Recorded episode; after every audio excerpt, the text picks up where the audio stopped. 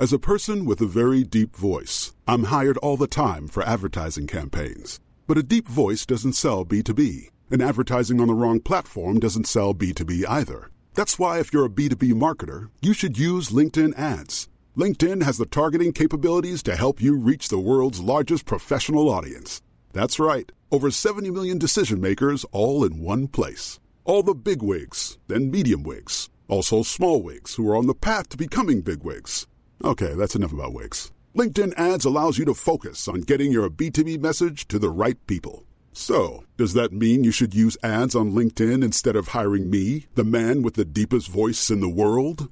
Yes. Yes, it does. Get started today and see why LinkedIn is the place to be to be. We'll even give you a $100 credit on your next campaign. Go to linkedin.com slash results to claim your credit. That's linkedin.com slash results.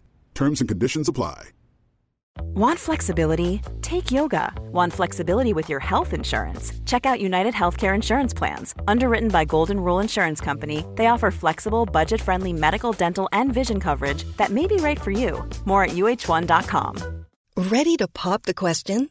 The jewelers at BlueNile.com have got sparkle down to a science with beautiful lab grown diamonds worthy of your most brilliant moments. Their lab grown diamonds are independently graded and guaranteed identical to natural diamonds, and they're ready to ship to your door. Go to BlueNile.com and use promo code LISTEN to get $50 off your purchase of $500 or more. That's code LISTEN at BlueNile.com for $50 off. BlueNile.com code LISTEN. Har du redan satt igång på den nu? Nej, vi spelar alltid in podd. Nej, men börja om.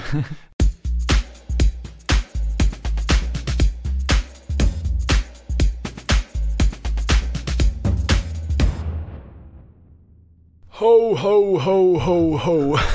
Är det tomten, Det är som är här tomten som i kommer. podden? Ja. Nej, det är bara du Jonas. Det är bara tomten som är vaken. Och... Eh, ja, vad är det man säger egentligen? Ja, jag vet inte vad man säger. Det är, ju, är det julaftonsmorgon nu? Ja, det är, det är lite julaftonsmorgon. Det är bara vi som är vakna. Ja. Endast tomten är vaken. ja. Naken. Na, gatan ligger naken. Garanterat någon lyssnare som har varit ute och motionerat redan, det kan jag ju lova. Ja, absolut. Ja. Ja. nej det är faktiskt inte julaftons morgon precis just nu när vi spelar in det. Men Nej. eh, den här podden kommer på julafton. Vi är väldigt nära julafton däremot. Det är vi. Mm. Det är bara något dygn bort här. Ja, visst är det så. Det är, det är lite så här klassiskt dagen före dagen före dopparedagen. Ja, Det är den här dagen man ska ha fått fixa och dona. det är den dagen man poddar. Det är den dagen man poddar. Klassiskt är det. Det är den dagen man poddar. Ja, klassisk podd, podd i grytan dag. Ja, men jag har med mig lite fika idag med. Niklas. Har du det? Ja, Till mig också? Ja, ja Men självklart. herregud. Nu, jag har lite nafsat lite grann på den ena änden, men jag tar, jag tar den. Det har faktiskt varit två kakor här, men jag delar den så med dig. Jag åt, jag åt lite grann, jag, Jag kan överåt. ta den lilla biten. Nej, du tar den stora där. Den är till dig. Varsågod. Det här är, det är Nettan som har gett den till mig. Jaha. Som Tack så eh, jättemycket Nettan. kör PT-träning med mig och eh, jättegod kompis. Och eh, det är från Raw Food Café i Borås. Är det Ja, visst är den god? Kärleksmums. Var den sockerfri? Det är inga, den, den ska du inte, det är inga insinuerande grejer här att jag ger dig lite kärleksmums. Men eh, nej, jag tror absolut inte att den är helt sockerfri. Men jag tror Tycker du att inte om mig menar du? Jag tycker väldigt mycket om det Niklas. Men inte, men inte på det sättet. Nej, nej men det är helt okej. Visst var det gott? Mm, Men är det socker i? Det, jag kan säkert tänka mig att det, det är ju fika men det, den är glutenfri och eh, god. Jag fick faktiskt två. Jag skulle, jag skulle delat med Elin men eh, av någon anledning så gjorde jag inte det. Och då, sen var inte hon där när jag skulle äta den. Nej. Så då åt jag upp en och så åt jag lite på den andra. Men nu får du resten. Jag åt din kaka Elin. Mm. Bara så du vet. Ja precis. Hon kommer jättearg på dig. Ja, vi får ta det nästa gång vi ses. Mm. Mm. Visst är det härligt med jul? Jul är helt underbart. Vi, jag, jag älskar jul. Ja, du älskar julsånger i alla fall. Jag älskar julsånger. Du älskade inte den låten jag spelade för dig alldeles nyss här. Nej, men frågan är om det var en jullåt eller om det var... Jo men det var ju en jullåt. Det är ju den här det var en poppis... Teletubby-låt. Nej, nej. Ja, det... Freddy Kalas, Hey Ho. Ja. Hey ho. Nej men jag, den, den växte lite så på mig när jag, jag hörde den och sen så tänkte jag ladda ner den och lyssna på den. Jag Oroväckande. den, jag har lyssnat på den 120 gånger nu faktiskt. Va? Den är inte riktigt lika bra längre. Har du lyssnat på den 120 gånger? Ja. Jag är orolig. ja, alltså den, den, det kan hända att den har gått lite på repeat när jag, när jag inte varit hemma heller. Jag rekommenderar ingen av lyssnarna att lyssna på den låten. Nej, men vi rekommenderar verkligen att lyssna på ett realt ständigt ljus. Ja, det, Det kan vi väl göra då. Mm. Ja, vi har ju spelat mycket, egentligen från första december när vi var ute och åkte där så spelade vi mycket julmusik. Mm. Vilken är din absoluta julfavoritlåt då? Ja, det är svårt. Men The Pogues ligger väl nära? The Pogues och Maria McCall. Carey. Ja men fan alltså. Nej, det Hon, hon är ju som en disneyfierad version av en eh, sångerska liksom. Hon är fullständigt outhärdlig. Ja, det är hon Mm. faktiskt. Mm. Nej men... ehm, Ja, Fairy Tales of New York är ju rätt bra alltså. Ja, den är faktiskt fantastisk. Mm. Men, eh, För den är inte så julig. Den har ju det. mm, den har, men den associeras väldigt mycket med julen. Mm. Jag tycker ju Triad ständigt ljus, den är ju, den är ju enastående. Den har sån här härlig, den har sån eh, härlig är av eh, kärlek på något sätt. Den mest populära, eh, om man bara så här känner efter vilken som det känns som det spelades mest på radio, Mm. måste ju varit Peter Jöback eller? Fast den är faktiskt bra. Den har också växt på mig ganska mycket. Han har ju, han har ju en väldigt bra röst. Ja, det, det, får, det kan man ju inte förneka Nej, naturligtvis. Men, Ja. den har inte växt för mig den låten. Jag har ju en spellista som jag har spelat mycket i bilen där och eh, Jussi Björlings O helga natt är ju, den är ju svårslagen också. Ja. Den är ju, den är ju riktigt, riktigt bra. Jag kan säga så här. Det är skönt att det bara är några dagar kvar tills julen är över. Ja, men Nu när jag Niklas, tänker på alla dessa nej, jullåtar. Nej, nej, det är faktiskt underbart. Men är det inte så med julen att julen är ju liksom, det finns ju ingen årstid, eller det finns ju ingen högtid som är mer nostalgisk än julen. Nej, det är nog Så det, sant. där är ju, det, det, ja, då, det är i och för sig, då blir det ju helt logiskt varför du tycker om den så mycket. Ja för att jag är äldre. Nej, för att du är väldigt nostalgisk. Ja, ja, ja precis. Ja, jag är nostalgisk. Det blir Ja. bara värre med åren liksom. Ja. Man har ju bara mer minnen som man samlar på sig hela tiden. Kring julen så, men... du minns eh, ju allt också, så det är ju en faslig massa minnen. Jag minns ju inte allt, men jag minns ju ganska mycket faktiskt. Men, men, eh, men eh, och just så här. Ibland, ja det varit ganska coolt här när man pratar om, när man tänker på minnen och man tänker så här på associationer kring saker. Du vet ju så här, olika lukter och sånt där kan ta en tillbaka till ett minne från när man var liten eller och sådär. ja, ja, absolut. Och ehm, eh, jag fick en sån här flashback eller någon sån här, inte, inte för att jag eh, smakade på någonting, men jag fick bara en sån känsla av eh, att jag liksom kunde leva mig in i ett specifikt julminne. Och det är ju så här. När jag var liten så var jag alltid hos mormor och morfar och vi firade jul där, liten ända upp, ja, ända upp i tonåren. Och eh, mormor gjorde alltid fantastiska pepparkakshus. Hon bakade pepparkakorna och så satte hon ihop dem med en sån här eh, brände hon socker då som, ja, som blev som lim eller klister och satte ihop sidorna och så gjorde hon en sån här fantastisk glasyr och så var det ju sån här non-stop eh, på, på, taket. väggar och tak och så Ja. var det ju sån här jul eh, marsipantomtar Ja, som stod vid sidan så var det ju massa bomull och sånt där då. Ett klassiskt Ja. ja. pepparkakshus helt Ja, ett klassiskt pepparkakshus. Och jag eh, var, är ju extremt förtjust i sötsaker då naturligtvis. Mm. Och var ännu mer då. Och eh, jag hade betydligt mindre impulskontroll på den tiden också. Du jag nallade försökte, då? Ja, jag nallade absolut. Och jag försökte alltid nalla lite grann så på baksidan av pepparkakshuset. Så här, typ så här, peta loss de här non-stop grejerna. Och Så att det inte skulle synas. Ja, exakt. Och så kanske stjäla någon tomte. Och sen så blev det mer och mer slakt då. Men just den här, den här smaken av, typ när man bröt loss då när man fick en gavel. Det var ju det godaste. För då hade- för då man- var det smält socker på Ja, då fick man, då fick man, och det var, så, det var så kompakt och tjockt. Då fick man alltså pepparkaka, det här brända sockret då, som var ganska svårt att tugga och den här kristyren. Och just den, jag, jag kan verkligen tänka, jag, jag kommer ihåg så väl, jag kan känna smaken i munnen liksom. Det är så tydligt minne. Och även då, och så kom det alltid med lite bomull också för det hade alltid fastnat. så, så det var, det är en sån här, det är en sån där riktigt, riktigt tydlig julassociation för mig. Okej. Ja. Ja. Pepparkaksätandet. Eh, pepparkakshus, slakteriet då. Som, eh, ja. Det är en sån här julgrej då. ja, roligt. Ja. Har ni något pepparkakshus hemma nu eller? Nej, nu har vi inte gjort det. Nu har vi inte gjort det. Nej. Det har vi faktiskt inte gjort. Det, det känns lite som eh, den, den traditionen eh, försvann lite grann med, med mormor och morfar faktiskt. Ja. Men ni gjorde ett väldigt fint julkort i år du och Elin. Ja, visst gjorde vi? Det var ju ett fantastiskt Ja, fint ju. ja absolut. Det, Du såg ju det när vi tog det, men det var ju coolt. Det blev ju bra faktiskt. Det blev jättebra. Det var svårt att få undan att sitta still bara. Ja, men Jag var det, förvånad att det blev så bra. det är väl ett återkommande problem på julkorten, att Ja. få hundarna att sitta still. Ja. Kan jag misstänka. Ja, Elin De är ju- väl ofta med. Hon är ju, hon är ju väl eh, tränad i det där liksom. Hon har ju, tar ju Instagrambilder, minst fem om dagen på, hundarna när de ska sitta still då. Ja, just det. Så att, det är det de är mest tränade i Ja, de kanske. är väldigt tränade. De är inte tränade i mycket annat, men de är tränade på att sitta still i två sekunder här och där och iklädda såna här. Tomtekläder. Ja, absolut. Ja. Ja. Nej, Men, men, jag, men jag, jag tycker ärligt att julen är verkligen en underbar årstid. Det kan ju låta fruktansvärt smetigt. Julen men... är inte en årstid Jonas. Nej, ursäkta, ursäkta, förlåt, nu sa jag fel. En högtid menar jag. och det är en månad. väldigt tur att den inte är en årstid. Ja, nu, Tre det var, månader Nej men det var ju en freudiansk felsägning, det förstår du väl? Jag önskar att julen var en årstid. Alltså det är så här. Ja, för att vi har ju inga, vad- vadå, vinter har ju försvunnit. Utan vad vi har är ju så här, vi har, vi har någon form av sommar. Och så har vi någon form av, så har vi någon sån här förlängd form av höst slash vår. Och däremellan har vi en årstid som borde heta julen. Oavsett väder så är den alltid underbar. Ja, jag, det får stå för dig. Ja, absolut. Absolut. Ja. men jag yrkar på att vi ska, jag yrkar på att vi borde införa årstiden jul. Förlänga den någonstans till tre månader. Mm. Och I och med att du yrkar på det så betvivlar jag om du ska försöka bli minister.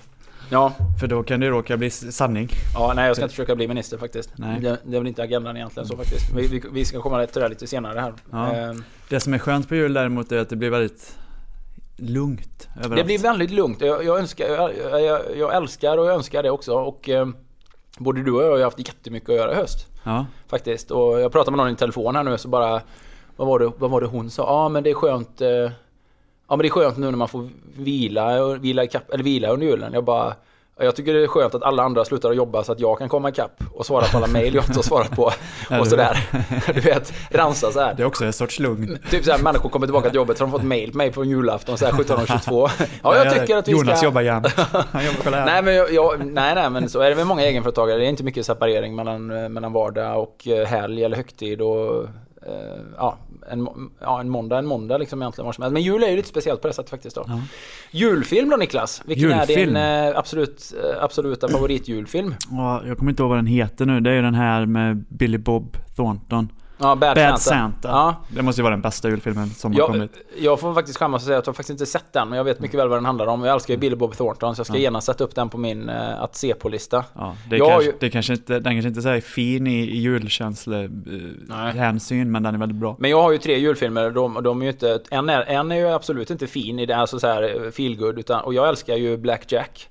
Ja. Den utspelar sig i mångt och mycket i december och ja, från Lucia. Det är ju hela december och fram genom jul och nyår. Den tycker jag är otroligt bra. Den har ju, den har ju ett väldigt fint mörker i sig. Ja, jag, nej, men jag, jag alltså, ja, enastående, enastående casting. Alltså, jättebra skådespelarinsatser. Vad heter den andra svenska då? Tomten är far till alla barnen. Nej, det gillar jag inte. Gillar inte den? Nej, det är tramsigt. Men ja. då min andra favoritfilm, det är ju äh, julfilm. Det är ju äh, Ett päron till farsa firar jul. Den ja. fick jag på VHS-band när jag typ var så här, kanske 10-11 år gammal. Ja. Av mina kusiner. Ja, men Chevy Chase, han är ju... Jag kollade alltså, sönder är, det kassettbandet. Alltså han är så jävla rolig tycker jag. Ja. Han, han, har ju också en sån här underbar mimik eh, i allting han gör faktiskt. Mm. Tycker jag bra. Och sen den tredje favoritfilmen som ju är verkligen en sån här, och där där, I den filmen så är det ju verkligen jul som en årstid och det är ju The Grinch. Gr. Grinchen med Jim Carrey. Den gick på TV häromdagen. Den har, jag faktiskt, den har faktiskt sett en gång men jag kommer inte ihåg så mycket av den. Nej men den är skitrolig. Ja. Och det är ju egentligen en barnfilm men eh, det är verkligen så att det är en sån här stad där allting går ut på, allting är jul hela tiden. Julen är ju lite en barnhögtid också så det är inte så konstigt kanske att mycket blir som den låten du pratade om precis. En ja. barnlåt. Ja. En del barnfilmer nu. Päron till farsa är ju också en eh, barnfilm egentligen eller? jag vet inte. Jag, jag tycker faktiskt den är, ja det är klart den är, men den är ju, den är ju ändå, den är rolig. Den är ju återigen, den är nostalgisk. Som du förstår, den är ganska gammal. Ja. Jag gillar ju, precis, jag gillar ju att återupprepa saker liksom. Så här, komma ihåg, ja men det är, det är underbart. Ja. Grinchen ska jag se nu då. Ja, den är skit, den är verkligen bra faktiskt. Ja. Jag tyckte jag var riktigt cool. Ja, det här är ju julavsnittet på, eh, på podden Koltings nakna sanning. Ja. Avsnitt eh, 39.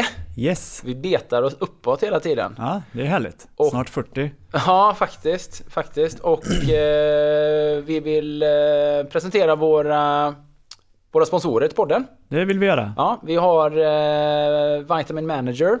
Ja. Som eh, är ett kosttillskott där eh, man har en eh, eh, unik individanpassad kombination av vitaminer, oljor, mineraler och boosters samt växtextrakt. Och de anpassar då till varje individ. Och eh, det är väldigt, det är en väldigt enkel produkt på det sättet att den kommer hem i brevlådan. Ja, paketerad i ett paket som eh, man inte behöver hämta ut på posten på något sätt. Nej. Och eh, målsättningen med Vitamin Manager är att hjälpa då varje unik människa med rätt vitaminer och rätt eh, dosering. Och eh, priset är 149 kronor första månaden och därefter 295 kronor. Eh, med, man har liksom ingen bindningstid där då. Nej. Och sen har, sen har ju Vitamin Manager också erbjudit, eh, eller erbjuder då alla lyssnare av podden här att eh, genom samarbetet med podden så har man möjlighet att prova första månaden för bara 49 kronor. En tredjedel av kostnaden. Absolut, och det är ett erbjudande som gäller hela december så man har ju fortfarande chansen. Man har inte chansen att ge bort, bort, ge bort då Vitamin Manager i, i julklapp nu då. Nej, man kan Men- ge bort det i nyårspresent. Det, ja, precis. Det kan man göra. Ja. Absolut. Och då går man in då på vitaminmanager.com. Ja. Vadå, hur fyller man i då någon liten grej där så att man Ja. får eh, ett eh, Precis, fyller man i lite grann eh, precis hur gammal man är, vad man har för, hur mycket man motionerar och, och så vidare. Så får man hem en liten låda med en månads... Ja, har man en dosering eh, varje dag som, eh, som är perfekt anpassad då för, eh, för sig själv. Ja, Mm. ja det och det är ju unikt då i, i det hänseendet då faktiskt då. Ja. Sen har vi också eh, ett samarbete med eh, Sengun Life och Sengun, Sengun med Z. Ja. Och eh, Sengun är ett bygg och entreprenadföretag baserat i, Stor- i Stockholm. Och ja, en byggproduktion är på många sätt ett stressigt och slitsamt yrke både som tjänsteman, eller tjänsteman och yrkesarbetare och då för att inspirera medarbetarna så har ju Sengun initierat en hälsosatsning Eh, Och där jag faktiskt också är involverad och eh, gör mitt bästa då för att eh, motivera och inspirera och till viss del också utbilda genom olika events, föreläsningar och satsningar och sådär. Och den hälsosatsningen heter Sengun Life. Ja. Så Sengun Life och Sengun är också en, en partner här och det är en väldigt unik hälsosatsning där Bra man initiativ av Väldigt bra initiativ där man liksom utgår då ifrån att medarbetarna är det starkaste kapitalet. Ja. Och eh, ja, ja. Friska och eh, glada Friska och medarbetare då. starkare Eh, medarbetare. Så ja. vi är jätteglada att eh, kunna presentera podden ihop med Sengun. Mm. Och sen har vi också samarbete med eh, Apollo Sports. Apollo Sports som har sina härliga anläggningar i exempelvis Thailand då, där vi Ja. var på Tanyapura. och Mm. på Kanarieöarna för Ventura Playitas. Yes. Och nu har de också släppt lite nya nyheter till sommaren här med ett ganska begränsat antal platser. De kör bland annat ett, ett mountainbike camp med Kalle Friberg som är mountainbike-proff, mountainbike-proffs. Och Cross Country Madeira heter det. Ja. Det är den 28 mars till 4 april. Sen finns det ett öppet vattensimläger på Korfu tillsammans med Micke Rosén. Våran, eh, våran, eller min vän och kollega. Jag tror inte du träffat Micke. Eh, Men jag har han- sprungit på honom en gång Ja. i Eriksdalsbadet. Ja, han är alldeles underbar. Simningens Rainman. Ja, precis. Självbetit- han det säger han själv då. Ja, men, Du- men han det är är... lite som att du är simningens Yoda. Mm, ja, precis. Men han är ju, han är ju eh, en av de mest kunniga personerna i Sverige när det kommer i alla fall till öppet vattensimning och jobbar ju som eh, simcoach och sådär. Ja. Och eh, det är ett simläger då som, eh, ja, det man egentligen simmar mycket öppet vatten med väldigt mycket personlig handledning då. Det Mm.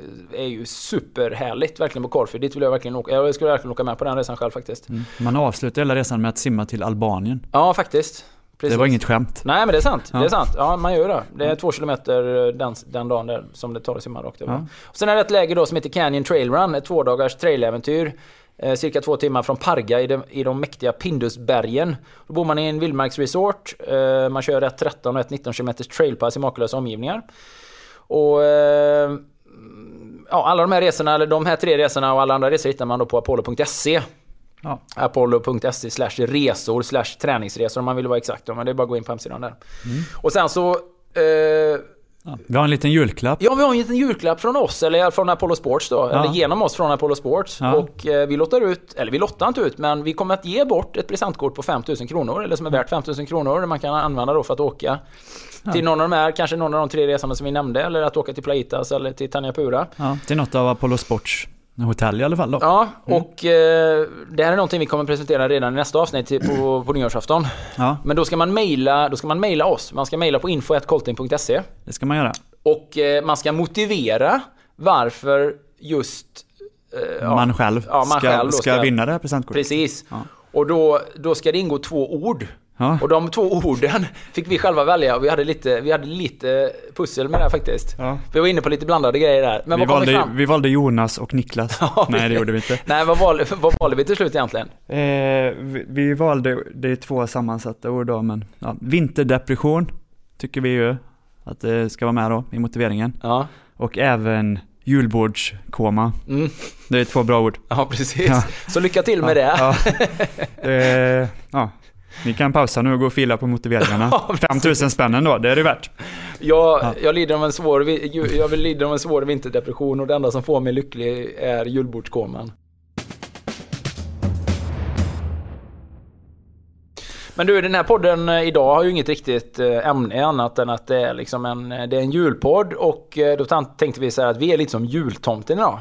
Vi, eh, vi, eh, vi, kommer, eh, vi kommer med klappar till lyssnarna. Eller, ja, och då är det i form av svar till frågor. Ja. Det är, ett, det är ett lite mer, det är ett lite mer, in, ett mer omständligt sätt att säga att vi, vi kör en frågepodd idag helt enkelt. Då. Det gör vi. Och vi fick ju jättemycket frågor faktiskt. Ja, det kom in eh, my- mycket frågor från alla möjliga håll. Mail och Instagram. Och... Ja, eller också att vi svarar, eller att vi pratar om teman då som, som lyssnarna önskar. Och vi är ju ledsna att vi, vi har ju absolut inte möjlighet att, att ta alla de här eh, ta alla de här eh, ämnena som har kommit in då. Men en hel del av de ämnena som kom in idag ger oss också uppslag till kommande poddar. Faktiskt. Vi vill ju liksom vara lite grann on the edge sådär och diskutera Ja. Aktuella så saker. om man inte får svar på sina frågor idag så är det ju inte omöjligt att man får det i framtiden. Men du, innan vi, innan vi börjar med det Niklas. Jag, apropå Elin, så gjorde hon julgodis idag. Ha? Och jag har redan smakat, men jag tog med mig lite grann till dig. Ska jag äta ännu mer Nej nu? men det är väldigt litet, det är som smakprov.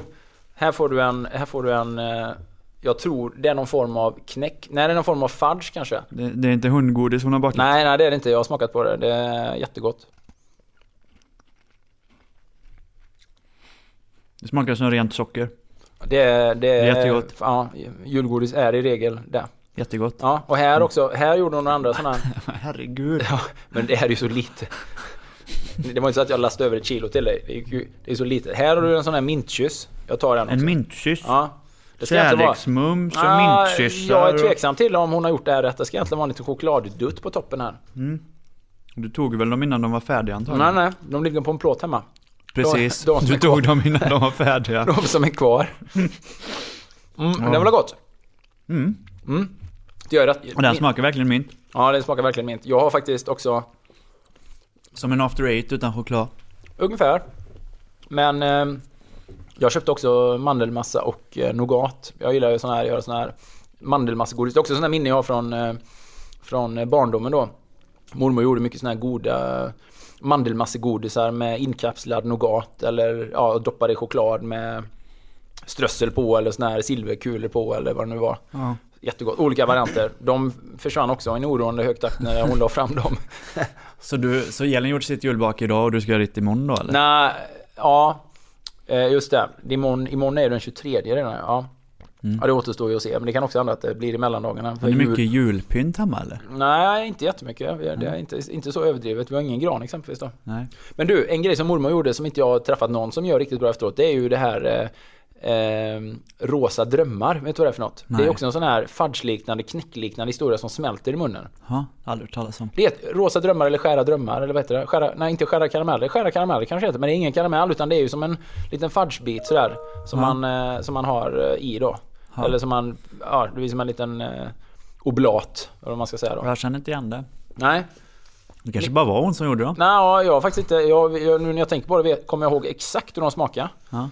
Supergoda. Var har du sett dem någon annanstans då? Nej inte på något bra sätt, inte på, inte på Men du har, de har existerat på andra platser? Eh, ja jag vet inte. Ja, det, ja, det Eller är det, om det, är nog bara är hon som gör dem så Nej nej absolut inte. Det är ju absolut inte hennes recept. Nej. Det tror jag inte. Det kan jag inte tänka mig.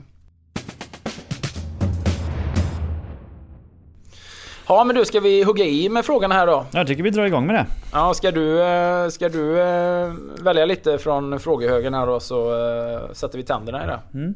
Ja, vi hoppar väl på den första här Mm. direkt då. Den är inte alls omfattande. Om du hade varit 20 år igen. Den här är ställd till dig då. åh, det är alltså. skönt. Det är en sån skönt nostalgisk fråga. Om du hade varit 20 år igen. Kommer du ihåg när du var 20 år? Det gör du såklart. Hade du gjort någonting annorlunda? Hade jag gjort någonting annorlunda? Ja, det hade jag ju garanterat gjort. Det känns ju som att det beror på om man... Jag hade lånat jättemycket pengar och köpt jättemycket fastigheter. Ja, om du hade haft den kunskapen du har nu Ja, ja, men det hade du ju antagligen inte haft. Ja, men det utgår ju någonstans ifrån att, att jag vet det jag vet idag. Ja. Har du ja, köpt men, fastigheter då? Ja, Ja, nej, men det hade nog varit en bra grej. kanske. Mm. Ja, absolut. Eh, jo, men jag, har, jag, jag kan säga så här. Om jag var 20 år idag. Jag kan säga att vad jag hade gjort antagligen. Eller vad jag, och det har jag pratat om och jag, och jag har tänkt på det mycket. Jag hade ju varit ännu mer målinriktad. Jag hade ju tränat ännu hårdare och gått ännu mer all in i det jag gjorde. Ja. Och inte hållit på att vela och tramsa och, och, och hålla på. Och jag hade ju Eh, jag hade dedikerat mig hårdare till det än vad jag, än vad jag gjorde vid den tidpunkten faktiskt. Nu, ja, vad ska man säga, pika eller pika, men eh, jag nådde ju inte min första stora framgång förrän jag var 29 år gammal. Och det, var, det är ju inte fel att skynda långsamt på något sätt, men eh, jag känner att eh, min utvecklingskurva, alltså jag känner att det kunde ha blivit mycket bättre mycket tidigare och vem vet vad det kunnat ha lett till senare då. Jag hade ju exempelvis Eh, ja, jag skulle sökt mig utomlands tidigt exempelvis. Åkt till de som var bäst på triathlon på den tiden. Joinat någon träningsgrupp. Eh, åkt till USA och tränat med de bästa proffsen. Eller åkt till Australien och, och bara liksom som, som ett så här som ett internship nästan, som lärling eller bara liksom hänga med så mycket man kunde och träna. Så med de bästa? Absolut med de bästa. Och grejen var ju att jag hade ju en, en hyggligt hög potential tidigare. Jag gjorde ganska bra resultat eh, sim, sim och löpmässigt. Exempelvis när jag var 19. Ja. Jag vet ju... Jag satt och tittade på det här om dagen då när jag var... Eh, när var det? Ja, när jag var 19 år så gjorde jag... Nej, jag var nog bara 18... Nej, 19 år var jag. Och då gjorde jag halvmaran på 1.16 och, då, och simmade 1500 fritt på strax över 17 minuter den våren då. Det är ju en hygglig... Det är en hyggligt bra kombination för att liksom, kunna bygga en bra triathlonprestanda på. Mm. Och hade någon... Ja, hade hade en 19-åring gjort det idag så hade man ju bara tyckt, eller jag hade tyckt shit alltså vad, vad bra. Liksom, det, är inte, det är inte ovanligt att vara 19 år och simma 1500 fritt på 17 minuter. Det är det ju många som gör. Men att också springa halvmaran på en 16 vid den åldern då. Det är ovanligt då? Nej, det, det, det är klart att det finns. Det finns säkert eh, någon som gör det. Men eh, det var det hade varit, nu när man ser på det efterhand så var det en väldigt, fanns det en väldigt hög potential där tidigt. Och sen så gick det ju sämre några år efter att jag var 20 för jag gjorde lumpen och sen höll jag på att vela, skulle jag plugga lite grann och... Jobba på McDonalds? Ja, till och med det gjorde jag då när jag pluggade och, ja, och sån här allmän eh, allmän eh, vel, lite velighet och sådär då i träningen och, mm, och det, var, det var ingen heller som såg då att eh, Nej, det fanns det, det, triathlon hade varit en bra grej här. Det fanns ingen som hade det. Jag körde ju triathlon hela tiden men jag, det var alltid liksom som ett eh, lite grann ett sidoprojekt. Det fanns liksom inte den tron från mig själv att jag skulle kunna göra det på heltid eller att jag skulle bli särskilt bra i det liksom. Och inte från någon fast annan jag, vill, jag ville ju det innerst inne fast det fanns inte den styrningen från någon annan. Det fanns inte den ledningen. Det fanns ingen, ingen som tog mig under sina vingar och, och sådär. Så att, och, plus att jag hade liksom ingen idé om vad hård träning egentligen innebar. Jag hade ingen idé om vad bra, riktig satsning egentligen var. Nej. Så att uh, jag, jag, skulle, jag skulle gått ännu hårdare in i det jag gjorde från ett tidigare plan. Och från ett ännu tidigare plan. Från att jag var 18-19 år kanske. Liksom, att förkovrat mig mer helt enkelt. Mm. Det, hade varit, uh, det hade ju varit intressant att se vad man hade kunnat gjort då. Men det kanske, å andra sidan kanske man, jag inte hade hållit på så länge som jag gjorde. Jag hade kanske tappat intresse tidigare. Jag vet inte men det, det, finns ju alltid saker man i efterhand känner att det där skulle jag ha gjort mycket bättre och mycket seriösare och inte slarvat bort ett antal år där. Det finns ju mycket så här som Ja, som jag är missnöjd med nu i efterhand. Ja. mycket som jag är nöjd med också men, ja, men ändå. Ja, mycket som, vad hade du gjort annorlunda om du var 20 år Niklas? Oj. Ja. Ja, det får vi ta i Niklas nakna sanning. Ja. ja, men visst är det så. Det spelar ingen roll vem man frågar. Nej. Det är klart att oberoende av vilken väg man har gått, när man pratar med någon som är 42 eller Eh, så, det är självklart så att det finns en massa del, det finns en massa avtagsvägar på vägen som man liksom Hade kommer till. Skippa. Fast jag kan säga så här, det som, och jag tror vi pratade om det i bilen någon gång och jag Niklas, är att ibland kommer man till en viss plats. Man kommer man vet inte om det då, men man kommer till ett, liksom ett, ett, någonstans ett vägskäl eller en korsning. Och så tar man då höger eller så tar man vänster.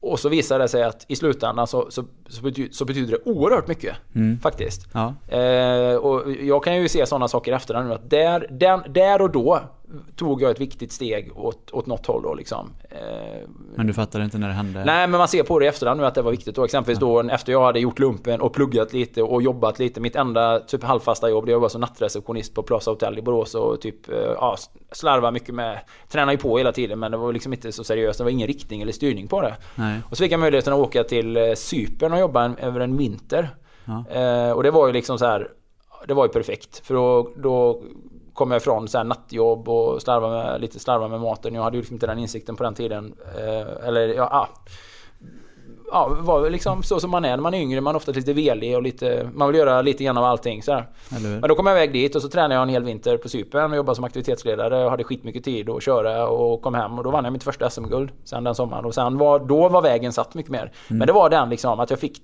träffa den personen vid rätt tillfälle, fick den frågan. Vill du åka hit? Och det var helt... Det var bara slump och väldigt mycket random sådär. Ja. Eh, tillfälligheter. Ja, det vet man inte. Du kanske Nej. hade hamnat där ändå, men då var det i alla fall den vägen Och blev. allting har lett fram till att vi nu sitter här och gör den här podden. Jag tänkte precis säga det. Om eh, man, att vara ung är ju också att testa mycket olika saker och att göra misstag som man kan lära sig av. Och hade du inte gjort det så hade du haft ett otroligt kort tråkigt svar på den här frågan i podden Typ såhär, nej jag har inte ångrat någonting och jag hade inte gjort någonting annorlunda. Nej, allt blev perfekt. Ja, nej, nej. Det, och det är Så- väl också sådär va. Eh, ja, det ligger mycket i min personlighet att vända och vrida på allting eller tänka, eh, eller ja. Ja, det, allting är ju relativt tycker jag. Det finns ju liksom inga sanningar eller säkra svar. Allt, det är ju, det är ju så här, relativism är ju min re- personliga religion liksom. Ja. Ja men det är ju, allting är ju väldigt relativt. Allting är avhängigt omständigheter och, och eh, ja, miljö eller Allting är liksom avhängigt någonting så. Det finns liksom inte ja eller nej eller svart eller vitt så på det sättet. Så, så tydligt. Nej, Men med eh, svaret är att ja, det, jag hade gjort mycket annorlunda om jag hade kunnat gå tillbaka i tiden med den kunskapen jag har nu. Ja, det hade vi nog alla. Det hade vi nog alla faktiskt. Ja. Precis. Mm. Ja, men eh, vi drar vidare då. Ja. Det var en bra fråga tycker jag i och för sig. Väldigt intressant. Det, det Ja, hade man kunnat prata skitlänge Det om. hade vi kunnat göra ett helt avsnitt av Ja, kanske. Vilket vi kanske hade kunnat göra av alla Absolut. frågor här. Ja. Men eh, ja, det är många som önskar att Björn ska komma till podden. Ja. De Björn menar Andersson. Björn Andersson då Mm. ja. Vi får bjuda in Björn kanske och ta ett snack med honom. Ja. Tror han vill det? Nej, tveksamt om Björn vill vara med i podden faktiskt. Ja. Ja, jag vet inte. Han har ju bestämda åsikter om vad, om vad han gör och inte gör. Björn, Han gör ju till exempel inte swimrun. han hatar swimrun. Han bara, han, nej, Björn är härlig. Han är ju väldigt kategorisk så på det sättet. Man är Ja. skön. Han är ju en av mina äldsta triathlonvänner också. Vi har ju tränat ihop sedan 1997, eller 96. Jag lärde känna honom som en långhårig simmare från Trollhättan liksom, som började köra triathlon. Och, ja, kommer att bli världens eh, kanske bästa triathloncyklist någonsin. Det var helt fantastisk. Ja, en jättebra karriär. Och nu är ju en ex exceptionell cykel, duktig på triathloncoaching och bikefit och kan ju precis allting om, cyk, eh, ja, allting om cykelträning och överhuvudtaget en väldigt kunnig person då. Mm. Ja, jag förstår att folk är nyfikna på han. Ja precis, så att eh, vi får väl försöka övertala Björn att köra ett, ett avsnitt. Han har ju också en jätteintressant... Ja, han kan ju där kan vi prata om många olika saker. Inte minst om proffslivets ups and downs eller sårbarheten i att vara ensam i en liten idrott som, som, ja, som vi har varit båda två under lång tid. då, Och, eh, ja, nej men eh, vi får väl se då. Vi lovar att försöka få hit honom helt enkelt. Ja, vi lovar att försöka få hit honom och övertala honom att sitta med i podden. Ja, så Eh, får vi se hur det går. Ja, så får vi se hur det går. Det är även någon här som tycker att vi ska bjuda in folkhälsoministern. Ja, Jag tror att det skulle leda till mycket bra diskussioner. ja. Eh, Eh, kan vi inte... det var väl lite diffust gjort i någon Du, podd tror jag. Vi hade ju ett jättespännande snack häromdagen om det faktiskt. Du och jag? Ja, ja. eller folk, ja, med folkhälsominister, folkhälsa ja. och sådär. Eh, eh, ja, ja, ja vi, vi kan väl ta det kanske i slutet, eller ska vi prata om det nu kanske? Jag vet inte, vi kan spara det till slutet. Ja men eh, vi kan säga så här i alla fall. Att eh, eh, vi kommer köra ett avsnitt efter nyår. Som kommer, att handla väldigt mycket om folkhälsa, så mycket kan vi säga. Alltså, Ja. Vårt snack häromdagen var ju skitintressant. Ja det var det verkligen. Och eh, det var ganska mycket ingång. Och jag kan väl säga så här att jag tror inte det har varit någon jättebra podd att bjuda in folkhälsoministern. Jag tror inte han har haft några bra svar. Jag tror att han är en typisk politiker. Det blir nog vare sig bu eller bä eller någonting. Utan Så det är mycket ju, intressant diskussion hade det kanske eh, inte Absolut blivit. inte. Nej. Det tror jag verkligen inte. Jag tror rent generellt att politiker är oerhört tråkiga att de är i podden. De är så otroligt bundna och låsta av sin politiska agenda och sina lojaliteter mot eh, partiet och, och, och så vidare och så vidare. Och eh, rädsla för att stänga in sig i ett hörn eller eh, ja, rä, rä, helt enkelt rädslan för att eh, trampa i klaveret på olika sätt eller Ja. sådär. Det ska tas hänsyn åt alla möjliga håll och det blir, ja, passar alla passar ingen brukar jag säga. Och det stämmer väldigt bra överens med politiker. Det brukar du säga i varenda podd. Eh, har jag sagt det flera gånger? Ja, ja. Ja. det kan stämma. Men det är Men det för, att det ligger mycket, det är för att det ligger mycket i, i sanningen då. Så att, Men- eh, jag tror inte Folkhälsoministern eh, är något bra intervjuobjekt men vi kommer att återkomma till Folkhälsoämnet. folkhälsoämnet har vi ganska djupt gångna tankar kring faktiskt. Och där ska vi gå mycket djupare på. Det här är ju själva essensen av den här podden skulle jag vilja säga är folkhälsa. Eller ja, det är ju hälsa. Hälsa och träning. Men, men, men folkhälsa är ju någonting som... eh, Det är ju, det är ju mitt ämne. Det är ju det som min... eh, Ja, mitt... Det är våran eh, kraftigaste grundpelare Ja, kanske. men det är ju det som mitt värv går ut på väldigt mycket. Alltså det är det som jag föreläser. Att, eh, och det är ju det som har blivit mitt värv i alla fall. Och det finns ju inget mer inspirerande än alltså folkhälsa. Då är det ju mer så här vi pratar om grupp, alltså folkhälsa på på ett nationellt b- plan. Men eh, i, i folka, fol, folket utgörs ju av individer. Och när individer blir väldigt inspirerade och, och återkommer och säger att ja, vi har ju en massa här som har skrivit nu bara här att de har gjort stora förändringar det senaste året, att de har aldrig mått bättre och så vidare. och Så vidare. Så det är ju extremt tacksamt. Så att eh, när man eh, möter många individer och pratar om ett visst ämne och är väldigt tydlig med sina åsikter och man, ja, man, man får med sig folk på förändringar så är ju det att eh, så känns det väldigt positivt och bra. Och det skulle man kunna göra på ett mycket större plan naturligtvis.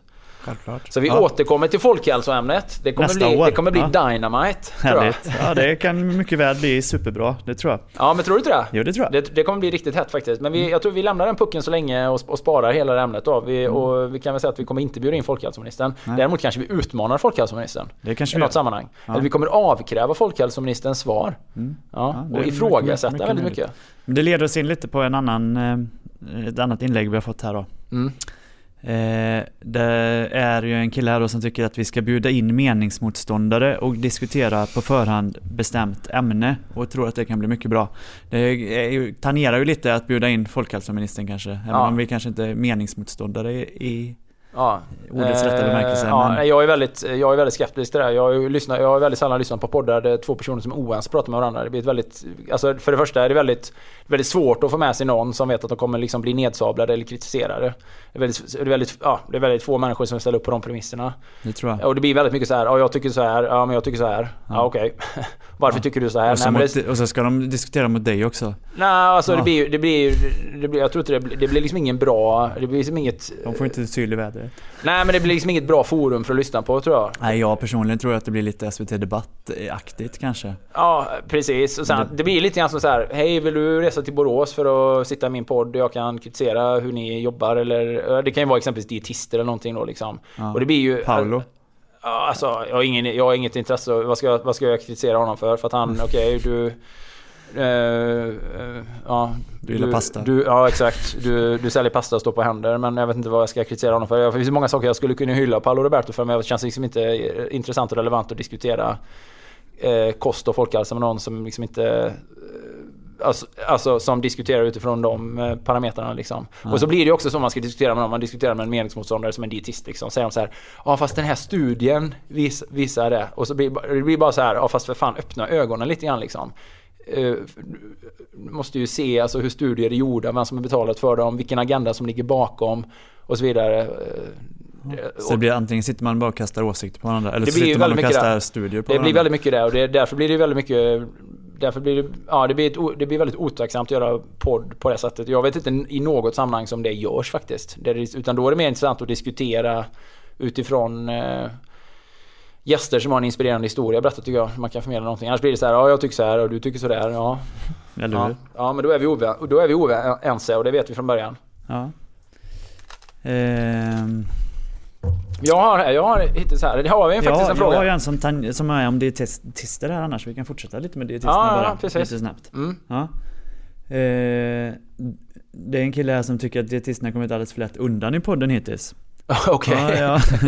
Jag tycker jag har bett dem att dra åt helvete men eh, okej. Ja, men Ja. de kanske kommit undan. Har vi gjort något? Ja, vi inte gjort, men vi har väl gjort... Vi har gjort mycket på dietister. Eh, ja, jag tycker att vi har... Eh, ja, vi skruvar åt tumskruvarna på dem varje vecka, tycker jag. Mm. Ja, vi, vi återkommer mycket till dietisterna och Sveriges, ja, Sveriges sämst utbildade yrkeskår, får man säga. Eller Sveriges fe, mest felaktigt utbildade yrkeskår. ja. Han hade läst någon artikel här ju i Daily Mail om paleomamman som kostdoktorn hade skrivit om. Ja, just det. Ja, och han vill ha svar på frågan varför tycker utbildade dietister att det kan vara farligt att utesluta spannmål? Ja, för det står i de böckerna de har läst. Ja, det kan vara en svår fråga att Sponsrade av svara på Axa. Axa slash Kungsörnen. De, de precis, har snöat in på, på eh, in, informations slash reklamfoldern, uppladdningen.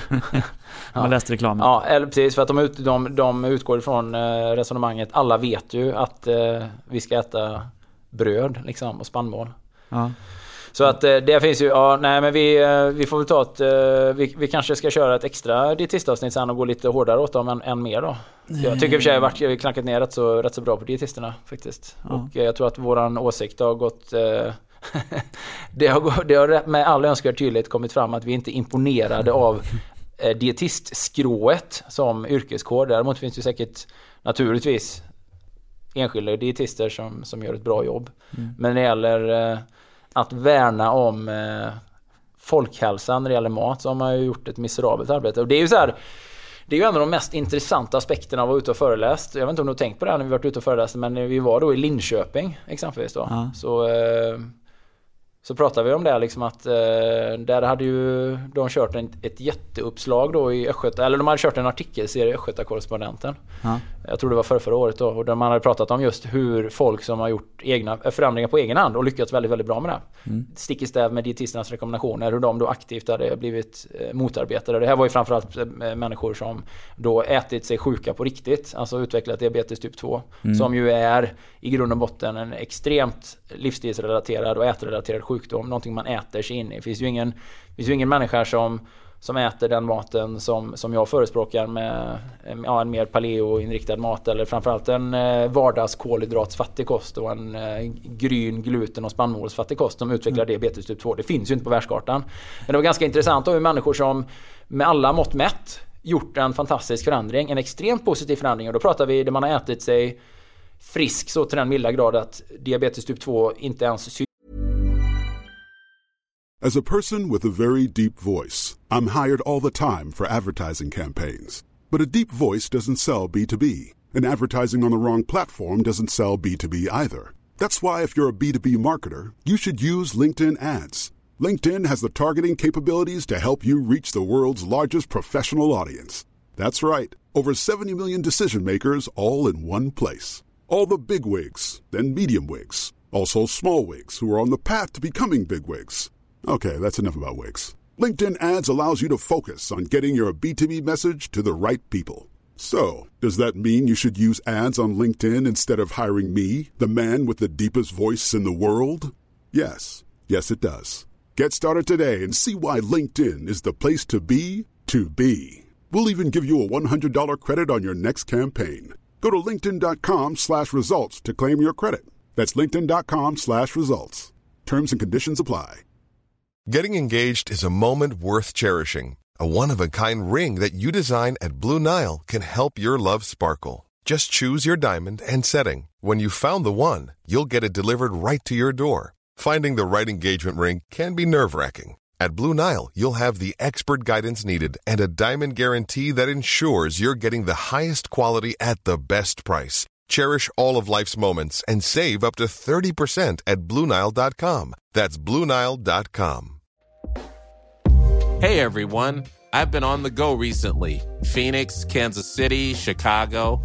If you're like me and have a home but aren't always at home, you have an Airbnb. Hosting your home or a spare room is a very practical side hustle. If you live in a big game town, you can Airbnb your place for fans to stay in. Your home might be worth more than you think.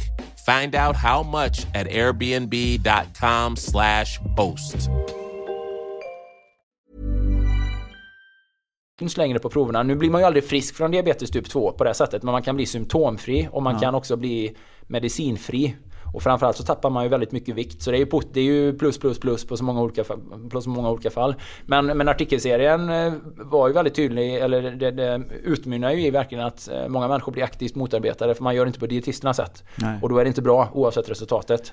Så att folk kommer, in, folk kommer in så här och säger så här Eh, ja, jag har ju gått ner här 60-70 kilo och de här grejerna är bättre och jag känner mig frisk och jag har fått livet tillbaka och livskvaliteten är på topp. Och så bara, ja fast det är inte bra ändå. För vi tror inte, oh, du har tagit bort eh, kolhydraterna och mjöl ja, och vi tror inte det är bra på sikt. Mm. På sikt? Vad fan, på, på sikt hade inte jag haft ett liv. Jag hade fan varit död på sikt. Det är ju det man ser på sikt nu. Men det tycker jag generellt sett att eh, man får mycket kommentarer om när man träffar folk när vi är ute och åker. Absolut.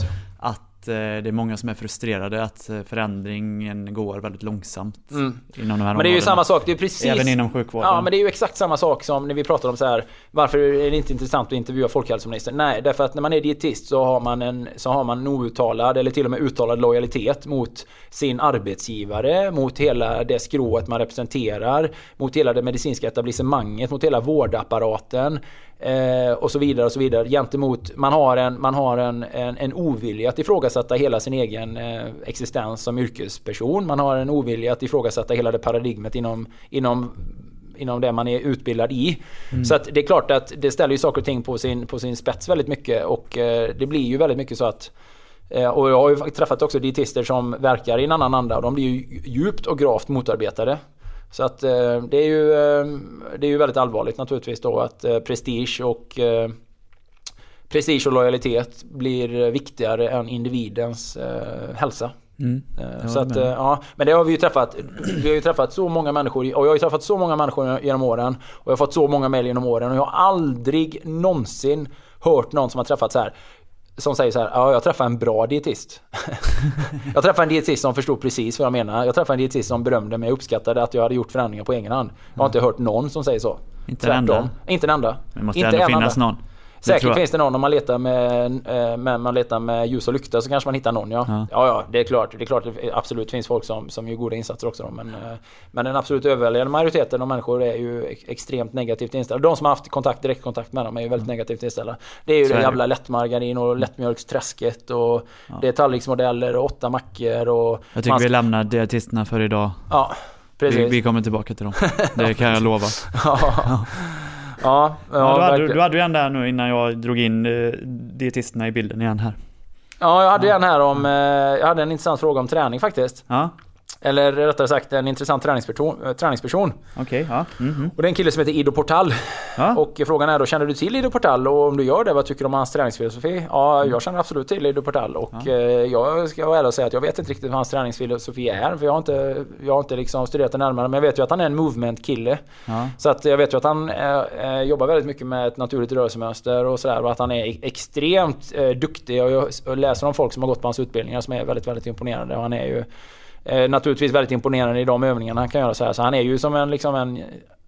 När jag ser det han gör så är han som en gymnast. Så han är som en korsning mellan en gymnast och en parkouratlet liksom. Mm. Kan man säga. Eh, mm. Så att det är ju väldigt imponerande men, men eh, Ja, samtidigt måste man fråga sig vad vad man ska ha sin träning till. Vad, man, vad vill man använda kroppen till? Mm. För mycket av de sakerna han gör har ju sett kan man ju skada sig ganska illa på också. Folk ramlar ner från räcken och slår sig. Och det, är ganska mycket, det är ganska mycket högriskmoment i det där.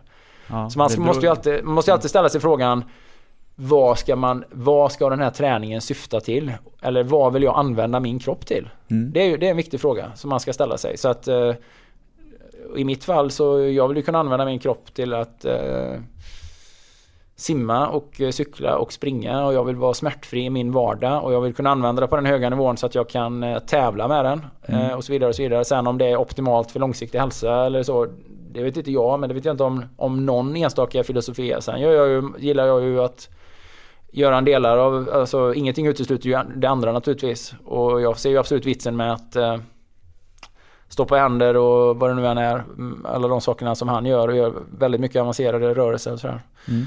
Men eh, ja, jag har faktiskt inget bättre svar på den frågan. Men däremot känner jag en annan kille som jag känner personligen som, är, som jag tycker är ännu mer imponerande. Det är Irwan Le Coré. Eller Irwan Le Coré. Nej men han har ju, ett, han har ju en, eh, en variant av... Eh, han, han, är lik, han är snarlik Ido Portal och han mm. har ju något som heter Movenut. Ja. Och det kan man youtuba. Vadå, som rörelsenöt? Nej, Move, move Naturell ja. står det för. Ja. move Nut. Du tänkte på trillingnöt här Niklas. nej, nej.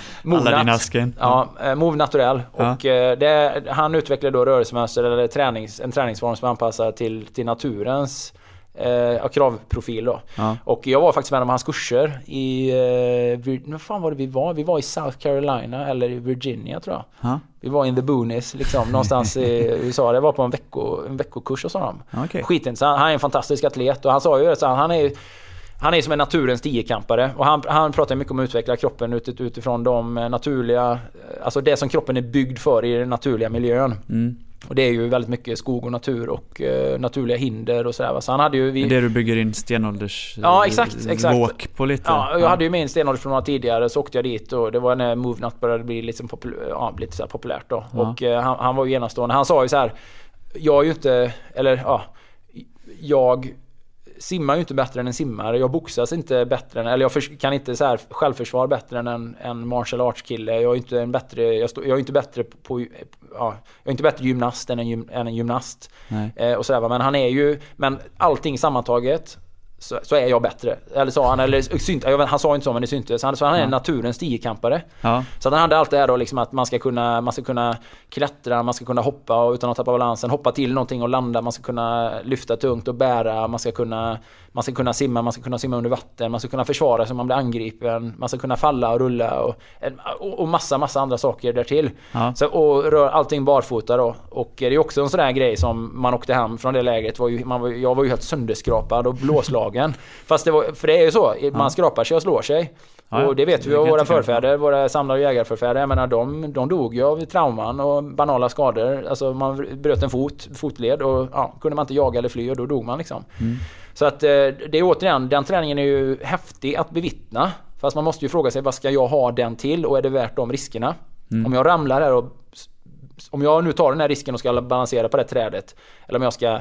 Och det är ju aldrig så här, man kan ju aldrig lita på någonting hundar i naturen. Saker kan gå av och saker kan vara hala och marken kan ge efter. Ja, det finns massa saker va. Eller man springer barfota snabbt i skogen och så trampar man på någonting och så plötsligt så är foten... En igelkott kanske? Ja, exempelvis. Så är foten fucked up. Och då, ja. okej, okay, nu gjorde jag det här för att jag skulle följa den här dogmen. Men nu förstörde jag alla mina framtida chanser att kunna utöva den idrott det jag vill då. Så att man måste alltid ställa sig frågan vad kan man ta iväg från det här och ta med sig som är bra och positivt? Men vad, var är också begränsningarna och riskerna i detta? Men han var, mm. det, Irvan var jävligt cool. Han var faktiskt här i Borås, hade en, ett camp sen. Alltså? I, ja, 2011 på, kom han hit. Ha? Och eh, ja, det var riktigt cool. Han är jätteimponerande. Jag kan verkligen rekommendera att gå in, gå in på YouTube och kolla hans uh, hans klipp. Han rör sig som ett djur i naturen. Och jag glömmer aldrig en kväll vi hade ett camp då, vi bodde i tält och så, så fanns det en sjö, ett stenbrott som vi simmade i och sådär. Och så var vi nere där och simmade efter, efter dagen var klar. Så var vi nere och badade och simmade. Jag simmade lite intervaller där och sen så skulle vi ta oss hem. Och så blev det mörkt väldigt snabbt och drog in värsta stormen. Och då hade vi, vi visste att det skulle vara mörkt så vi hade med oss pannlampor, några av oss då. Och han, eh, och så skulle vi springa tillbaka, det kanske var en och en halv kilometer.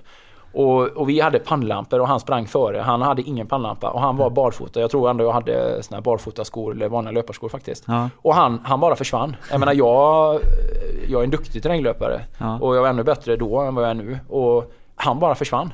Alltså han, det var omöjligt att hänga med honom. Det var omöjligt, alltså det gick absolut inte. Och det hade dessutom fallit ner träd och sånt över stigen för det hade varit en storm. Han var som Steven Seagal. Nej men han, han, jag frågade så här, hur i helvete kan du springa så fort i mörkret? Ja. Alltså när du inte ser.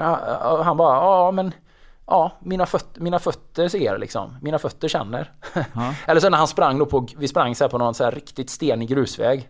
Och alla bara säger gör det inte ont? Han bara, jo det är klart det gör ont. Eh, det är, det är en naturlig reaktion, och, men det är, inget fel, det är inget fel på smärta. Det är, bara, det är bara en signal att, eh, att kroppen funkar som den ska. Så han var väldigt så Ja, det var faktiskt ganska, det var ganska coolt. Så jag är jätteimponerad eller så fascinerad av alla de här movements-människorna som gör spektakulära saker. Eh, men samtidigt har jag nått den punkten när man också så här ifrågasätter vad, ja, det är imponerande men vad ska jag ha det till i mitt liv? Vad, på, vad ska det addera? Vad ska det läka? Vad ska det Mm. Vilka resurser ska jag frigöra med det? Men vad på, och vad kommer det på bekostnad av? Ja. Måste man också ställa sig frågan faktiskt då. Mm, det, får, ja, det får alla göra som alla får ställa den frågan. Ja, alltså för grejen är att idrottsmän är ju extremt specifika. Jag, jag känner ju jättemånga duktiga idrottsmän och de är väldigt duktiga på det de gör. De har ju naturligtvis en fantastisk fysik i sitt, i sitt valda gebit men sen kan de vara ganska odugliga på allt annat. Mm. Men om vi tar eh, Michael Phelps och så jämför vi honom med Haile Gebrselassie eller någon annan så superlöpare och så är ju Michael Phelps fantastisk i vattnet. Man skulle vara fullständigt oduglig på att springa långt skulle jag tro. Samtidigt man slängde in Haile Gebrselassie i vattnet hade han också varit tämligen oduglig. Ja. Hade man skickat in dem i ett i ett vanligt funktionsgym och göra alla möjliga valda konstiga övningar så tror jag inte de hade varit så De hade varit bra på några grejer men de hade varit ganska dåliga eller jättedåliga på andra saker. Ja. Så att det blir ändå så här, ja. Eh, och beh så behöver de de grejerna då? Så att behöver de ja, ha precis. det då? Nej, det behöver de inte. Jag tror att eh, Ido Portal eh, eller någon av instruktör som anammar hans filosofi då, antar jag. Mm. Hjälpte ju den här senaste UFC-mästaren. Jaha. Ja, det, var en, det var nog en av de snabbaste titelmatcherna i UFCs historia. Ja, han hade med. tränat eh, med, ja, ja. med hjälp av hans eh, filosofi då förra matchen. Absolut, men ja. det är en sån här ospecifik, väldigt icke-specifik fysisk kravprofil i att vara liksom mm. kampsportare. Ja. Det, det, är ju en, mer en allmän fysisk grund att vara så bra tränad man kan generellt och sen är det ju mycket att kunna vara så fit så att man behärskar tekniken. Liksom. Mm. Så att, men jag vet ju jättemånga duktiga idrottsmän som simmare som är skitduktiga som inte kan göra, kan inte göra mer än två, eh, två eh, chins exempelvis i ett chinsräcke. Eller simmare som är alltså, med fantastiskt starka i vattnet och extremt, liksom, har en extremt hög utväxling. Men de är ganska alltså, de är klena muskulärt om man skulle testa dem liksom, i ett gym. Mm. Känner cyklister, jag menar Björn då som som kan, eh, kan ha snitt, snitta 460 watt på 20 minuters test eller, ja, eller ännu högre. Alltså, vansinniga utväxlingar, alltså en enorm eh, muskelkedjefunktion då i, liksom, i att kunna cykla. Alltså extremt stark i benen. Ja. Men som säkert inte hade gjort speciellt bra i, ett vanlig, i en vanlig knäböj. Eller som inte ens kanske skulle kunna sätta sig ner i en knäböj. Nej. För att det har fan ingenting med cykel att göra. Nej, precis. Så man är väldigt specifik i det man tränar. Ja, man är väldigt specifik i det man tränar. Och man, så man måste fråga sig, allt det här andra som man nu ser då via sociala medier. Så här, folk som är jätteimponerade och gör med alla moves, movesen då. Ja. Okej, vad ska man ha det till? Ska det, bara, ska det vara för idrott eller för motion eller för hälsa? Och på vilket sätt adderar det till hälsa? Men vad kan det också ta bort? Och vad, vilka risker finns? Va? Ja. Så att jag har ju blivit... Jag är ju liksom jag, jag, jag, tycker inte om risker. Det gör du inte. Nej absolut inte. Det, för, för det räcker, vi till. Nej men det, ja. det, tror jag är väldigt sunt också. För en enda, ett enda, en, en enda så här allvarlig konstig skada så är man liksom körd sen för ganska lång tid framåt. Eller för alltid faktiskt mm. då. Så att man ska vara Man ska vara ganska Ja man ska vara rätt krass och ifrågasättande tycker jag. Ja. Men man kan ändå vara imponerad och det är jag verkligen. Det är skitcoolt att se folk man som Man kan gör... kolla på YouTube. Ja men det är så här, folk som kör parkour. Det är skitcoolt att se. Ja. Och så ser man det de klarar av. Både och. Ja, både och ja. ja. Och sen så bara... Så ser man på Epic fail. Bara, och, och, så här, och så bara, och klonk. Oj, där ramlar man på nacken och missar. För jag menar för att kunna gjort de här klippen de gör så har de ju också missat och slått sig det är sjukt många gånger. Det finns också många parkourutövare som tror att de är bra och filmar sig själva. Det är ju det roligaste att se. Ja, jag vet inte. Ja. det, är, en hel del parkour i alla fall. Ja, faktiskt. Ja. Men du, jag, då, då ser jag en annan fråga som hänger ihop med den faktiskt. Ja, ja vi, väljer, vi väljer att vraka lite grann här nu. Vi tar det, bara här. Vi har ja. papper utspridda på hela bordet. Ja, men vi fick jättemycket frågor. Vi uppskattar verkligen eh, att vi får frågor. Jag menar, ni som inte får svar på era frågor nu. Eh, det är inte för att era frågor var dåliga, men det är för att vi... vi hade fått göra det är för att Jonas pratar så otroligt länge om varje fråga. Ja, fast det tror jag också uppskattas va? Tror du inte det? Att man ändå säger man kan svara ja och nej, men det blir så nästan lite ohövligt. Nej, jag tror absolut att det uppskattas. Att svara, att svara ja eller nej? Nej, att svara ett, ja, ett långt svar. Absolut, men ja. då blir det kort. Det blir, vi får inte med så jättemånga frågor då. Nej. Du, men då fick jag en fråga så här om från en kille som heter Fredrik. Så sa han så här. Kanske du skulle kunna ta upp det här med chronic cardio i podden. Ja. Eh, chronic cardio, det är ju ett uttryck som eh, myntats eh, genom eh, en annan livsstilsguru som jag följer, eller har följt mycket, som heter Mark Sisson, som jag också känner och varit vi, an, vi, an, besökt. vi sa det uttrycket, ja, kanske inte i förra podden, men i förrförra, nyligen i alla fall, ja. använde vi uttrycket. Men vi går in lite djupare i det nu då. Ja, men chronic cardio är ju ett uttryck för överdriven konditionsträning eller alltså, en, alltså ensidig konditionsträning som kommer då på bekostnad av eh, många andra Alltså det kommer, det, det, kommer på bekostnad, kanske inte på den övriga fysiken så när det gäller förmåga. För att man kanske vill vara väldigt specifik när man gör. Alltså man vill vara, löp, är man löpare så vill man springa. Mm. Då skiter man i hur många chins eller dips eller hur mycket man, ja, eller vad man nu kan göra. Eller man kan göra avancerade yogaövningar eller någonting. Ja. Men eh, chronic cardio är mer när det går ut över kroppen på ett medicinskt sätt. Alltså man tränar på ett sätt där man kanske, och det är ju säkert också kopplat, alltså chronic cardio är ett begrepp som handlar väldigt mycket om kondition, konditionskulturen som sådan. Ja, träna hårt, träna mycket. Och eh, i USA eller också ja, överhuvudtaget då så har det varit förknippat också med en viss typ av mat. Då. Mycket kolhydrater, low fat då. Mm. Och eh, Mark Sisson han har ju skrivit en bok som heter The Primal Blueprint. Ja. Och han har en hemsida som heter Marks Daily Apple. Och Marks, Mark har faktiskt varit, eh, han, hade, han var ju själv en, en ex, ett extremt bra exempel på någon som led av chronic cardio innan han kom till insikt och alltså, tidigt i sitt liv. Då. Han var ju en duktig maratonlöpare på nationell nivå. Sprang maraton på 2.16 eller 2.18. Eh, bra. Mm. Eh, och sen började han köra triathlon, kom fyra på Ironman eh, på Hawaii. Mm. Eh, en av de tidiga upplagorna då. Så att, eh, ja, men ändå, liksom, han var ja, proffsatlet. men han, eh, han beskrev ju det i boken då. Han hade ju liksom alltid ont överallt. Och han checkade ju extremt mycket så här high carb, low fat. Och hans favorit, favorituppladdning var ju att dricka så här, åtta öl och äta en bytta med så här, low fat ice cream och så här. Low fat. Ja. Ja, och, eh, och, det är ju, den, det är ju de, den kombinationen av extremt hård träning med väldigt dålig mat. Och, så det, är, det är många idrottsmän. Åtta öl? Ja, eller sex öl. Svårt, svårt att springa rakt då eller? Nej, men dagen innan. ja, men du vet, de har sån här löjlig light-öl USA. Och, eh, ja, men ja. Så, att, så att, och då blir det ju liksom en sån här ja, kronisk konditionsträning. Det är ganska bra uttryck faktiskt. Det låter bättre på engelska, chronic cardio. Ja. Mm. Men, ja. men, jag tror absolut, och den, det är ju, finns ju inte risker, men alltså det finns ju klara nackdelar med den typen av livsstil. Alltså det leder ju väldigt mycket till inflammationer och Eh, alltså det har ju mer kanske med kosten än med träningen att göra. Men jag håller ju med om också att chronic cardio hänger också ihop med att man ofta också kör väldigt mycket konditionsträning hårt. Alltså att allting man gör är medel eller högintensivt. Mm. Och att man missar väldigt mycket det här, det här aeroba inslaget eller det grundaeroba inslaget på lite mer låg puls och fettförbränning. Så det är liksom en kolhydratförbrännande högintensitets konditionsträning och det är ju den värsta, det, det är den värsta sortens konditionsträning det, alltså, det är ju det man använder på tävling i regel om man kör väldigt hårt och man liksom eh, ja, man primärt använder liksom glykogenlagren i musklerna till en viss del. Och ju bättre fettförbränning har, och det visar ju också, forskningen att man kan boosta fettförbränningen upp till extremt höga intensitetsnivåer. Mm. Så att man har ju varit lite fel ute där. Men det där är ju lite grann så här, det är en typisk 80-talsprodukt, chronic cardio. Nej, det är, det är kanske inte så vanligt förekommande nu längre. Nej men det tror jag absolut den är ändå. Ja. Alltså. Jag tror att det finns många svenska motionärer som av chronic cardio. Det är människor då som hamnar någonstans i lite övervikt, eh, borderline diabetes typ 2. Eh, men, ja, den typiska motionären, det som jag har på min föreläsning där man pratar om eh, den sockerdrivna eller typ så här, fenomenet med den överviktiga motionären exempelvis. Det är chronic cardio. Ja. Tränar ganska mycket, tränar mycket, mycket mer än genomsnittet. Eh, men äter mycket sämre och man använder sin motion som en ursäkt att vräka i sig skit då. Okay, ja, det, jag har inte fattat att det är det det är men ja. Ja men det är ett annat, ord, det är ett annat uttryck för det mm. och det är ju väldigt specifikt myntat av eh, Mark Sisson och det har fått ganska mycket fäste i, i konditionskretsar. Jag vet att han skrev en artikel om det då på Slow Twitch, den stora, största triathlon-sajten i världen. Och folk bara hatar honom då för att alla de chronic cardio-människorna bara There's nothing wrong with my Gatorade man. Nej, ja. ja. men det är ganska intressant faktiskt och eh, jag skulle vilja säga så här, frågan fortsätter ju så här då, när kan man tala, när, när, liksom, när blir det chronic cardio? Och eh, vilka andra faktorer spelar in? Ja, det är ju framförallt maten. Och när man typ alltid så här, och det är också så här drivna, ambition, ambitiösa typ A-människor. Ja. Som så här ställer klockan för att gå upp och träna tidigt, går, i, går till sängs alldeles för sent.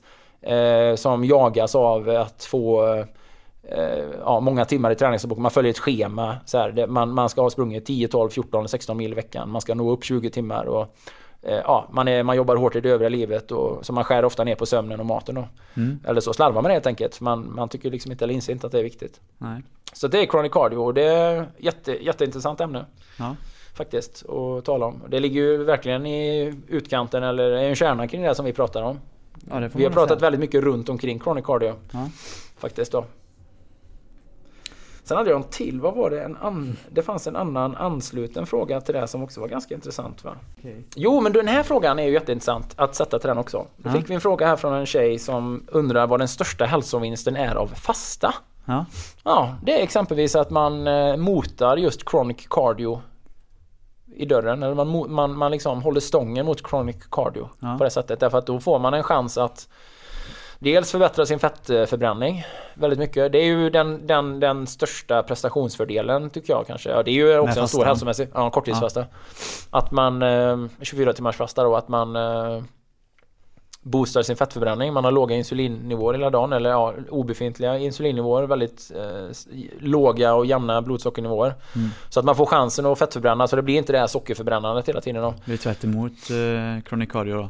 det blir tvärt emot. Mm. Plus att man också då eh, boostar kroppens hormonella system. Så att ja. det är en naturlig hormondoping på det sättet. Ja, man kan, kan inte använda ordet doping men det är en naturlig, eh, naturlig stimulering av kroppens hormonella system. Och det är ju framförallt för män som det är väldigt värdefullt. Då. Mer för män än för kvinnor? Ja, för chronic cardio, ja definitivt. För att för chronic cardio så blir symptomen eller effekt... Den, neg den negativa effekten av chronic cardio hos män det är ju att eh, man på sikt undergräver både testosteron och eh, mänskligt eh, tillväxthormon i kroppen och väldigt mycket. Mm. Och eh, den typen av människor som lider av chronic cardio är ju också så här, det är ju höga kortisolnivåer och ganska höga adrenalinnivåer och, och så här, man, är, man är, på, man är på, på, på G hela tiden liksom, på språng.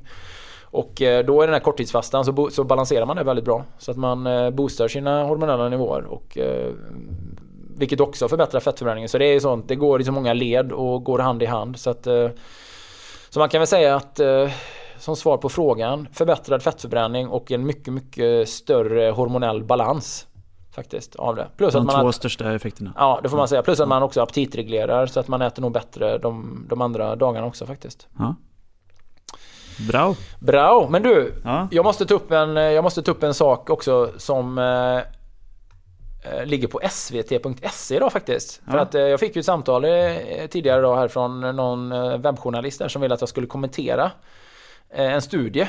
Så att nu är jag liksom, nu har jag blivit så expert har du blivit expert? Ja, eller så här, jag är så här... Det är det värsta jag hört. Ja, men så här, jag har fått ge en expertkommentar då på svt.se och då är det så en studie som visar att några minuters motion är tillräckligt för hälsan. Och det är en väldigt så här diffust gjord studie. Eh, vi satt ju och läste den här och vi skrattade lite grann här mm, för det, det står så här att den som motionerar en minut om dagen minskar risken för hjärt och kärlsjukdomar. Och jag bara, mm. och när han så berättade för mig journalisten och hur kan du kommentera det här? Jag bara ja, finns det no alltså, vart drar man gränsen för motion? Det finns väl ingen som åker rullstol genom vardagen, alltså, om man nu kan gå. Det, alltså, per definition så man går ju och står i alla fall, så att det blir så luddigt formulerat. Mm. en, mot, en minuts motion? Ja. Ja, vad, vad, vad, är motion i det fallet? Alltså, då? vad blir inte en minuts motion? Hur kan man undvika en minuts motion? Så det är väldigt svårt att särskilja så här, ja, de som gör en minuts motion kontra de som inte gör en minuts motion. Men det får ju vara någon då som ligger i sängen 24-7. Det är väldigt få som inte gör en minuts motion. Nej, precis. Ja. Så det blir väldigt diffust i det här då. Eh, och sen så visar man då, och det som är, det som är kanske kontentan av artikeln är ju så att den som motionerar 10 minuter eh, halverar risken för hjärt och kärlsjukdomar. Den som motionerar en minut och minskar risken för hjärt Men alltså det blir så här flummigt. En minut, okej okay, det räcker att gå från sängen till badrummet till köket. Och, ja. Alltså det är omöjligt att inte få en minuts motion om dagen. Mm. Men 10 minuters då typ jogging, och det, så här, eller 10 minuters, och det blir också så diffust. 10 minuters jogging och då pratar man så om lite lågintensiv träning. Ja fast är man otränad och överviktig så blir allting högintensivt. Du kan liksom inte jogga utan att det blir... Ja det går inte att jogga. Får jättehög puls? Alltså ja. att ja. gå snabbt blir högintensivt då liksom. Ja. Eh, men att i alla fall 10 minuters motion halverar risken för hjärt och kärlsjukdomar. Och det får man ju ändå säga så att Ja, nu vet, man kan ju alltid ifrågasätta hur studien är gjord och det ska vi inte gå in på i detalj här och det framgår inte av artikeln heller här. Men, men att eh, det är ju väldigt positivt att så att kunna ändå förmedla att så, så, det krävs så lite för att undvika sjukdom och det tycker jag ju, det vill jag verkligen lyfta som en, som en plusgrej. Mm. Det är ju sjukt, det är sjukt bra att folk, liksom så här att det krävs så lite. 10 minuter, då har man ändå gjort någon form av insats. Alltså man går en rask promenad 10 minuter och det är nog många människor som lider av livsstilssjukdomar som inte får. Man får inte 10 minuter i sträck någon dag. Nej. Så att bara gå då raskt det kan bli en kilometer rask promenad, det är 10 minuter. Ja. Eller 10 minuter satsa på en motionscykel. Men, men typiskt då att få in det i vardagen, att inte ens behöva byta om. Nej men det är att gå raskt i 10 minuter. Och det är ju ändå coolt och det visar verkligen på att hur oerhört eh, mottagliga vi är för träning. Alltså som den syreomsättande monstermaskin vi är. Den här uthålliga, överjävliga, tuffa, alltså biologiska varelsen som vi är. Som, ja. så här. Och, eh, Eller kan vara i alla fall. Ja men alltså vi är, som, vi är som ett litet frö som bara väntar på att vattnas. Med, med lite, lite motion så suger vi åt oss det så bara det blomstrar och blommar och så man, får, man en sån enorm boost av det. Mm. Det, är så, det är fantastiskt va. Så det är ju grejen. Men samtidigt så, och vad han ville prata med journalisten det är ju att blir inte, blir inte detta också en, en ursäkt för folk att, träna väldigt lite? Att man gör så här snuttifierar och minimaliserar träningen? Och absolut, för när Aftonbladet sätter tänderna i en sån här grej, eller Expressen, så blir det så här Åh, nya, nya så här lite kan du träna och ändå vara frisk. Ja, nu är du nere på en minut. Här. Ja, men det blir så här. Du har förutspått, eh, du har ja. förutspått att det kommer vara nere på ja, att, att man bara gör en snabb övning när man kliver ur sängen och måndag sen är man klar. Ja, Hela veckan. Måndag morgon, ja, så så, en, super, en, super, en supercrunch, en super step-up bara så här på morgonen. Man det är bara... inte långt bort nu. en minut om dagen. Vi är nere på sju minuter i veckan. Ja, precis. Eh, så att jag ska inte sabla ner den här studien på något sätt för den är säkert seriöst genomförd så men den blir väldigt det blir så diffust formulerat och framförallt blir det ju extremt eh, diffust tolkat eh, väldigt många gånger eller i efterhand då att ja, man, man kommer undan med väldigt mycket, väldigt mycket mindre men faktum är ju att nästan alla människor idag behöver motionera mer. Det är ju, det är ju så här stillasittandet som är den stora fienden. Eh, mm. Så att eh, eh, ja, alla människor Såvida inte man liksom hugger timmer i Sibirien och det är ingen som jobbar med det nu för tiden. Eller lägger järnvägsräls i Norrland i 30 minus. Det är ingen som gör det heller. Utan folk sitter ju inne som små hobbitar framför sina datorer och, och kurar ihop sig. Så att man får ju försöka uppmuntra. Jag tycker man ska uppmuntra människor att ta alla chanser till motion som det bara går. Det är ju min inställning då. Det är ju mm. det som jag verkar i. Både före och eftermiddag och mitt på dagen. Alltså, eh, ja, syresättning, det kan vara fem minuter, det är bättre än ingenting. Så det är många små droppar som urholkar stenen där faktiskt. Mm. Men det var lite roligt att de ringde mig så att jag fick eh, kommentera det. Så du fick vara expert lite? Ja, jag fick vara lite, lite expert där och att ja. just det här att man blandar ihop. Det finns ju en begreppsförvirring som är, som är djupt eh, alarmerande och provocerande. Att man blandar ihop då inaktivitet med vila. Alltså folk sitter hemma i soffan och tror att de vilar men sanningen är att de sitter i soffan och är inaktiva. Ja. Vila gör man ju på nätterna. Och när man är aktiv på dagen och tränar och syresätter en kropp som i övrigt sitter stilla, för folk jobbar stillasittande idag, så sover man bättre på natten och man sover längre. Man kanske. får en bättre vila då ja. Ja, och då mm. blir man piggare dagen på och så genererar det ännu mer lust att röra på sig. Så att det, där är ju begreppsförvirringen total idag liksom. Mellan mm. eh, passivitet och inaktivitet å ena sidan. Det är inte vila och återhämtning. Men det vill ju man gärna tolka på ett, det man buntar upp det och slänger in det i samma korg. Ja. Yes. Ja, ja. Har, vi, har vi någon fråga till som vi kan ta? Jag har, en, jag har ju en liten, en liten uppmaning här faktiskt. Men ja. har du någon annan här som du uh, känner att vi hinner med? Um. Ja, jag vet inte. Det, det, skulle vara den här om alla de här uh, dryckerna som man ser överallt nu för tiden på Instagram och sånt. Ja. Uh, burkar med de här träningsdryckerna. Du tänker på BC, Nocco, ja, BCAA? BCAA och Celsius och allt vad de heter. Mm. Det hade kommit in flera frågor om faktiskt. Om ja, vad är grejen med dem? Är de ja, bra? Är de grej, dåliga? Grejen med dem är att de omges av mycket reklam och folk tror att det är bra att dricka dem då liksom. Ja. Det är som med Gainomax, den värsta skiten som finns. Ja. Men eh, nej jag tror inte de är bra att dricka. Det är mitt nej. svar på frågan. Jag tror att eh, läser man på innehållsförteckningen så är det extremt, eh, det är extremt eh, raffinerat och jävligt mycket tillsatser och, och väldigt konstigt liksom. Och, jag tror att... Eh, är det någon slags proteindrickor egentligen? Ja men BCA, det är brains, eh, det är såna här grenade aminosyror. Ja. Eh, och eh, ja, så man ska träna och bli återhämtad. Men menar, då kan man äta en bit kött eh, istället. Eller att man generellt sett äter lite mer kött eller ägg då. Mm. Så att det är typiskt, ja men det är typiskt sån här produkt som har slagits in. Och sen är det ju också, jag tror inte det är något socker i då. Då är det fyllt med konstgjort söt, ja, sötningsmedel helt enkelt då, kemiskt sötningsmedel. Så att, nej jag tror, jag tror inte det är bra. Nej. jag tror det är liksom en, det är, det är en light-läsk. Med lite tillsatta grenade aminosyror. Mm. Så att eh, nej, jag är, inte, jag är inte ett fan av det. Jag misstänkte det. Ja, mm. precis. Det var ett ganska enkelt och kort svar faktiskt. Ja. Men du, sen fick vi här också, vi har ju ytterligare en uppmaning att plocka in en gäst. Ja. Och det, det, det håller jag verkligen med om. Att vi ska plocka in David, David Svensson.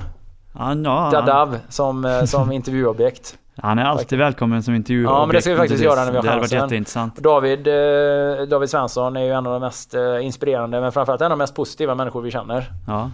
Eh, en underbar historia med, med, en person som har haft oerhörda hälsoproblem med ulcerös kolit och, och eller Crohn. Så han har opererat bort stora delar av sitt tarmsystem och ändå lyckats tävla i triathlon på svensk elitnivå.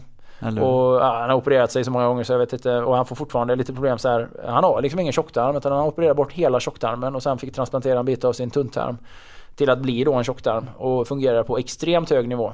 Ja, är det någon man kan kalla för en monstermaskin så är det väl David. Ja, precis. Vi har ju... Men han har framförallt en osviklig, en osviklig liksom optimismen och en osviklig eh, livsglädje som är väldigt smittande och beundransvärd. Och ingenting är för svårt för David och ingenting är för hårt och ingenting är för jobbigt. Mm. För om man legat på operationsbordet och opererat sig i magen 38 gånger typ så, så är det inte mycket i det vanliga livet som tar emot liksom. Nej, han så är att, helt eh, underbar. Ja. ja, han är helt underbar. Och det finns det mycket att prata om faktiskt. Ja. Han var ju med och körde Lucia Swimrun och gick omkring naken efteråt och tyckte inte det var något kallt. Nej, vi, har, vi har faktiskt pratat om han tidigare. Han, hans namn har ju varit med i... Ja men efter, swim, efter Borås ja, Swimrun ja. ja. Den var ju en, en av eh, våra mest... Eh, han var ju... Han, han var, var i ledarstaben kan man säga ja. och arbetade väl hårdast med han hela var, Han var själv de tio bästa, bästa arbetande personerna vi hade. Ja faktiskt, faktiskt. Som dessutom körde båda loppen. Ja. Ja, han är underbar och ja, det varit skitkul om han kom hit. Ja vi ska absolut bjuda David till, till podden. Det ska vi, det ska vi definitivt göra. Ja. Ja men du, eh, vi får, eh, vi får väl dra ett streck där tror jag David. Jag tror inte, jag menar folk Niklas heter jag. Ja ursäkta. Men det är okej. Okay. Det är okej okay den här sena timmen Jag har David i mina tankar. Jag har David i mina tankar. Men... Eh, jag blandas gärna ihop med han i och för sig men... Ja. Folk ska äta julgröt och så nu får vi tänka på sen var kalanka och, ja, och sen så ska man kolla på alla de här filmerna. Du, jag har ju tittat på, jag har ju fastnat i The Wire nu som du rekommenderar. Har du gjort det? Ja, jag har ju varit du, medveten hårt, om... eller? Nej, jag har ju kollat på hela första säsongen och är inne ja. på säsong två. Är det Hamnsjöarna? Nu är det, hamn, nu är det Hamnsjöarna. Ja, bra. Ja, eh, ja, nej jag gillar det liksom. Det, är lite, det känns ju att den är lite... den är lite så här uh, otidsenlig eller Ja. så. Att uh, man känner att det är så här 2002, 2003. Folk har fortfarande de här flip, flip upp telefonerna liksom. Eller hur? Den har några år på nacken nu. Folk sitter och jobbar med datorer som är från 1900 Frost och Ja, så. Men det är, det är absolut en bra serie. Det är Ja, definitivt. det är det. Och det är roligt att karaktärerna hänger i så här. eller hur? Så att uh, ja, det är byter några- lite fokus i varje säsong men karaktärerna Mm. eh, hänger kvar. Vissa åker ut i periferin och andra kommer i fokus. Så, Ja. ja. det är vansinnigt bra. Jag brukar alltid Och- avsluta dagen med ett avsnitt av The Wire. Mm. Så att... Uh, Jag har ju kollat på Arrested Development som du rekommenderade för mig. Såg du avsnitt två? Ja, ja, jag kollade två avsnitt faktiskt innan jag åkte hit nu. Ja. Alltså, jag tycker det är fantastiskt. Arrested Development det är så jävla smart. eh, Det är så smart humor. Alltså, Ja, det är sjukt kul. Ja, jag tycker det är fantastiskt. Det är, det är så Mm. riktigt roligt. Men det är ju smart naturligtvis. Det är ju alla, inte alla som fattar. Alltså, eller det är inte alla som uppskattar rättare sagt. Nej, nej och kan det är ju jag också väldigt så. Man behöver, jag tycker man behöver vara rätt bra på engelska för att hänga med i det också. Ja, Eh, för att fatta nyanserna i språket. Och det är väldigt mycket sån här, det är mycket, eh, ja, det är mycket språknyanser som blir roliga i det hela då. Den, den, den, den behandlades ju ganska ovarsamt av Svensk Telefon. Jag tror den fick namnet Firma Ruffel och Båg. Som ju blir... det blir något helt annat. Alltså vad handlar det om? Vem vill Ja. se en serie som heter Firma Ruffel och Båg? Låter ju som en jävla Magnus Herren. Det låter ju som... Eh, alltså... det låter ju som en... Alltså, det låter som Göta kanal. Det låter som en buskis. Ja, det låter som en buskis ja. ja. Absolut, det låter som Albert och Herbert liksom. Ja, det låter skitdåligt. Men eh, det är en jättebra serie, Arrested Development. Ja, nej, Ja men så blir det den lite The Wire. Det blir lite The Wire här i, i nu, nu under Ja. julledigheten här. Ja, jag är lätt avundsjuk att du har så många säsonger kvar osett av The Wire. Ja, tror du att Men- det kommer stegras, så här, det kommer stegras undan för undan liksom? Eh, Inte alltså det här, den liksom det här besatt, alltså jag måste kolla ett avsnitt till, ett avsnitt till, ett avsnitt ja, det tror jag. Absolut. Eh, det gjorde det för mig. Ja. Den blev bara bättre och bättre. Ja, vad härligt. Då, ja, och ja, det är kanske lättare att behålla intresset också när man byter fokus på det sättet i varje säsong. Mm. Att det inte bara rullar på. Jag gillar att man behåller samma karaktärer och de är väldigt trovärdiga i sin gestaltning också. Mm. Ja, jag tycker det är jättebra. Det, det får jag säga att det är... eh, Nej, skit, jätte, jättebra serie. Jag har ju jag har sett den sporadiskt men det var ju länge sedan den gick liksom på TV. Ja. Eh, Så att jag har inte, jag har liksom inte riktigt eh, hängt med på det sättet då. Men ska vi dra ett streck där då och gå hem och slå in lite julklappar? Det gör vi. Ja. Och så um, Vi vill tacka sponsorerna eller våra samarbetspartners vill vi till podden. absolut göra. Glöm inte bort och... glada att ha med. Ja, det är vi verkligen. Mm, och vi Och- tackar då eh, Vitamin Manager eh, för det första då. Som eh, då gör individanpassade eh, kosttillskott med mi- vitaminer, oljor, mineraler och boosters samt växtextrakt. Ja. Och eh, det tycker jag man ska ta chansen att pröva här nu för att man får köpa en första månad för, för 49 kronor. Eller hur? Jämfört med eh, ordinarie initialpris då som är 149. Då får man använda koden KOLTING på vitaminmanager.com och det eh, innebär inget större commitment. Man kan säga upp det när som helst. Mm. Men det kan också hända att man eh, blir väldigt nöjd med det och att man eh, har hittat en liten, en liten kostförstärkning som man kan använda. Eller hur? Sen Som en liten julklapp från dem. Ja absolut, Mm. vi uppskattar de erbjudandena som man som lyssnare kan, kan använda då om man, om man vill då. Sen Mm. vill vi också eh, eh, tacka vår samarbetspartner från eh, Sengun, Sengun Life, entreprenad och byggföretaget från Stockholm som eh, gör den här unika hälsosatsningen när man sätter medarbetaren i fokus. Medarbetaren är det största och starkaste kapitalet. I alla företag. Ja men eh, i alla företag men det är verkligen Mm. inte många företag som lyfter frågan så som Sengun har gjort faktiskt. Nej. De har en helhetsfilosofi i hela sitt arbete och det är också därför som det går väldigt, väldigt eh, bra för dem. Men det känns jättekul att, att vara personligt inkopplad i de som jag är då. Att, och föreläsa och för dem och De är jobba trevliga. olika... Ja, väldigt trevliga och eh, Ja, absolut. Och eh, jag menar det är ju Ja, det är ett hårt yrke och vara, man har väldigt mycket liksom, byggarbetare. Det, det är tufft och slitsamt. Så att jag menar om det är någonstans som att liksom just investering i hälsa, alltså oberoende av vad man jobbar med idag, man är tjänsteman på kontor eller man är byggarbetare ute, men oberoende av vad man gör så blir ju den, den egna fysiska hälsan oerhört viktig för en själv men också för företaget. Och det, är ju, det skulle man kunna prata jättelänge om. Det skulle man alltså kunna göra ett, ett avsnitt om när det gäller företagshälsa eller jag menar vad har arbetsgivaren för ansvar för för eh, den anställdes hälsa men vad har den anställda också för någonstans för lojalitet eller skyldighet gentemot arbetsgivaren. Mm. Och det är ganska intressant faktiskt. Men Sengun Life gör ett fantastiskt spännande projekt då. Så det Ja. vill vi också lyfta. Och sen då Apollo Sports Ja. som eh, har eh, Den, ja. De har också en julklapp ju. ja, precis. Ja. Här har man möjlighet att vinna en resa eller en resecheck för 5000 kronor. Ja, det är ju helt fantastiskt. Ja. Det är en bra julklapp. Ja, det är en väldigt bra julklapp. Jag det... förväntar mig många mail till info.kolting.se Ja, och då ska man då eh, använda de två orden nu som vi spånade fram här. Vinterdepression och julbordskoma. ja, vi får... ska man, de två orden ska man använda i sin motivering ja. till varför just man själv ska eh, vinna den här presenten. Kanske är det så att vi använder ordet vinterdepression just därför att vi liksom befinner oss i någon form av tidernas eh, syndaflod och hällregn just nu i december. Det är väldigt så ojuligt väder. Mm, man kan ju också tänka sig att de här 5000 kronorna är ett väldigt bra botemedel mot just en vinterdepression kanske. Absolut, och då har man ju möjlighet att åka på någon av de här tre, eh, tre coola resorna som arrangerar här då till våren. Man har de här cross country Madeira med Kalle Friberg som är mountainbike cross i mars-april och sen det här open water simcampet på Korfu med Micke Rosén. Ja. Som verkar helt magiskt coolt ju. Låter det som en sån, här swim, en sån här swim trek resa som jag åkt på när man simmar från båt och gör olika exkursioner varje dag. Ja. Eller ska man åka och springa där Canyon Trail, eh, två dagars trailäventyr. Ja, eller ska man åka till Plaitas eller Tanyapura för den delen också då. Ja, härligt. Väldigt bra, så att eh, mejla in där och ta chansen att vinna vin det här presentkortet. Mm. Vi eh, kommer att... Eh, ja, vi kommer sätta oss ner med det här riktigt ordentligt fram till nästa podd helt enkelt. Så vi kommer avslöja vinnaren på nyårsafton. Det blir Det är väl ett fantastiskt bra sätt att avsluta året. Tänk att fira in eh, nyåret med det. Och kunna planera en cool resa. Ja, kanske på inte juldag, eller inte på nyårsdagen men dagen efter då när man pignar ja, till. Ja, i alla fall om det regnar så här väldigt mycket så. Jag lider ju aldrig om vinter, alltså jag jag tycker alla årstider har sin charm, men just när det är så här, när det är mörkt och det är blött. Dels är det så här, jag är ganska obehagligt att köra bil tycker jag i stan. För det är så här, lampor som lyser in, när man möter mycket bilar och folk går klädda i mörka kläder. Och, men det är, det är ju ett ocharmigt väder nu, det måste vi säga. Hade det varit, hade det varit snö och vitt och kallt, då hade jag älskat det. Mm. Då hade jag varit uppe på Borås skidstadion nu och kört skateskidor. Skulle, hade jag suttit där själv då menar du? Ja, du hade, du hade, du hade fått göra en podd. Du hade jag tror att Jonas hade svarat så här på den här ja, frågan. Ja, du får en poddintervju.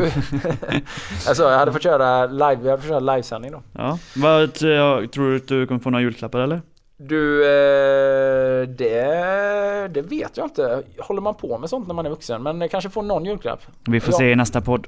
Jag har... Eh, jag har köpt några trevliga julklappar faktiskt. Ska du skicka in någon motivering till den här tävlingen eller?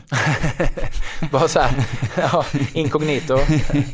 Nej, det, det, ska jag faktiskt inte göra. Men, mm. äh, men jag, tror, jag tror och hoppas att jag får lite julklappar. Men jag tycker den bästa julklappen är ändå att träffa familj och vänner faktiskt. Och ha lite, ändå ha, det, ja, ha lite ledig tid så här, och känna att det är verkligen en, en skön långhelg. Mm. Med allt vad det innebär.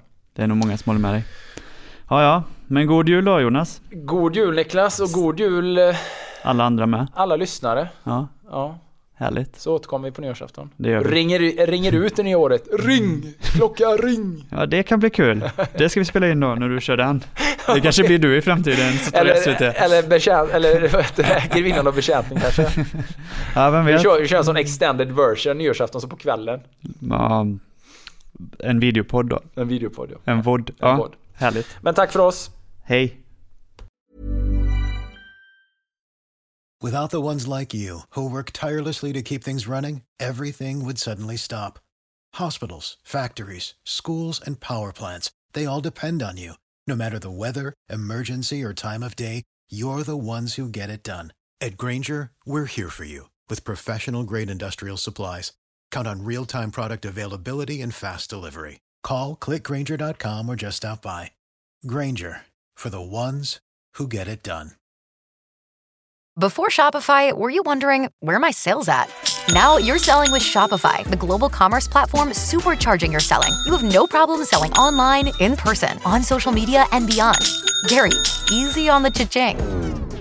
oh, sorry, but my Shopify sales are through the roof. Start selling with Shopify today and discover how millions of businesses around the world use Shopify to ignite their selling. Sign up for a $1 per month trial period at shopify.com slash listen. Shopify.com slash listen.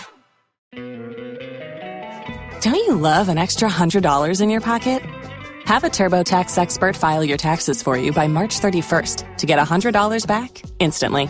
Because no matter what moves you made last year, TurboTax makes them count. That means getting $100 back and 100% accurate taxes only from Intuit TurboTax. Must file by 331. Credit only applicable to federal filing fees with TurboTax full service. Offer can be modified or terminated at any time.